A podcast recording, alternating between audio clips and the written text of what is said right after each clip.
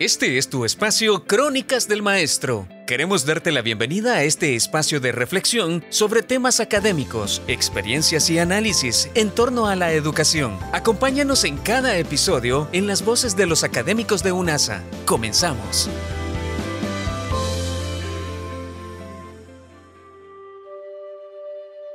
Mi nombre es Cristian Colón.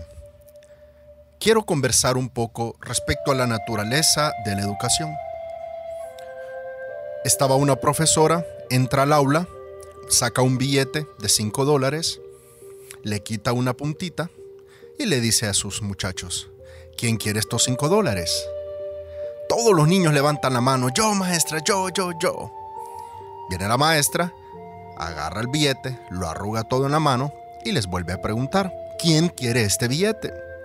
A lo que todos los niños responden de nuevo, yo, yo maestra, yo. No bastándole eso, la maestra tira el billete y lo patea todo. Y les vuelve a preguntar, ¿quién quiere estos cinco dólares? Y todos vuelven a decir, yo maestra, yo, yo, yo. ¿Cuántas galguras podrían comprarse? piensan ellos. La maestra les pregunta, ¿y por qué quieren este billete?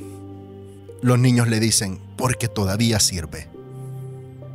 Entonces, queridos hijos, les dice la maestra, recuerden siempre eso. No importa cuán arrugado, cuán roto o pateado por la vida se encuentren, siempre sirven. Esa es precisamente la naturaleza de la educación. Es la capacidad de hacer comprender al formando, al educando, de la importancia y la grandeza de su vida. Quisiera comenzar planteando que educar es la base de la pirámide de toda integralidad del ser. Es decir, se debe pasar de educar a formar. Esto quiere decir no solo considerar el conocimiento científico en el proceso de enseñanza-aprendizaje, sino también la parte valorativa, emotiva y espiritual del educando. Hay grandes intelectuales a lo largo de la historia de la educación que han expresado qué es educar para ellos. Quisiera referirme a tres principalmente. El gran pedagogo latinoamericano Paulo Freire solía decir que educar es cambio y libertad. El gran Comenio, escritor de la Magna Didáctica, decía que educar es hacer germinar la semilla en el interior.